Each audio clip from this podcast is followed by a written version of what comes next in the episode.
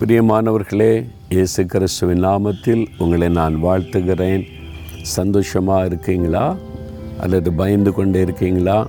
நம்ம நடந்து போகிற பாதையில் சில சமயம் சறுக்கல்கள் வரும். பார்த்துருக்கீங்களா?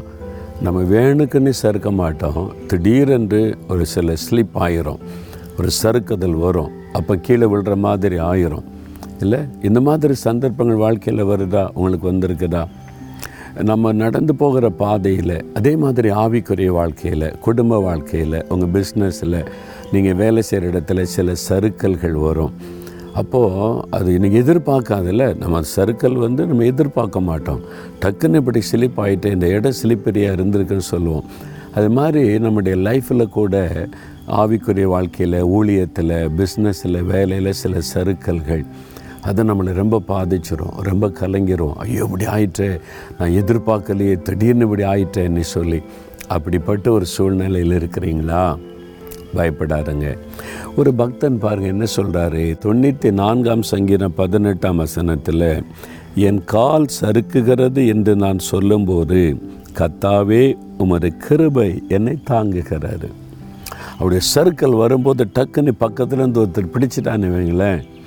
நம்ம காப்பாற்றப்பட்டுருவோம். கீழே விழுந்தால் அடிபட்டுரும் ஒருவேளை மற்றவங்க பார்த்து ஒரு அவமானம் ஆயிரும் எவ்வளோ பாதிப்பு உண்டாக்கல அப்படி இல்லாமல் ஒருத்தர் தாங்கிட்டான்னு வைங்க.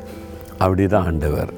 என் கால் சறுக்குகிறது என்று சொல்லும்போது கத்தாவே உம்முடைய கிருபை என்னை தாங்குகிறது. அவர் உங்களை தாங்கி கொள்ளுவார். தன் கையினாலே தாங்கி கொள்ளுவார்.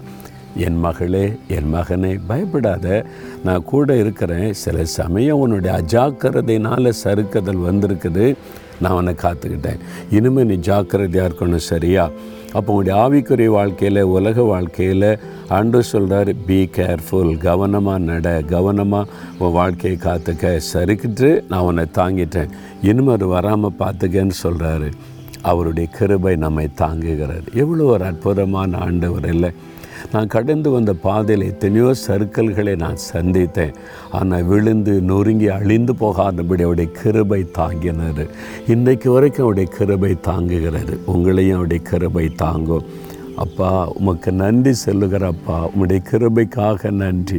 என் கால் சறுக்கும் பொழுது உம்முடைய கிருபைனால் என்னை தாங்கி நடத்துகிறீங்க இந்த பாக்கியத்தை இந்த மகனுக்கும் இந்த மகளுக்கும் நீர் கொடுத்து ஆசீர்வதிக்கிறதற்காக ஸ்தோத்திரம். இயேசுவின் நாமத்தில் ஆமேன் ஆமேன்.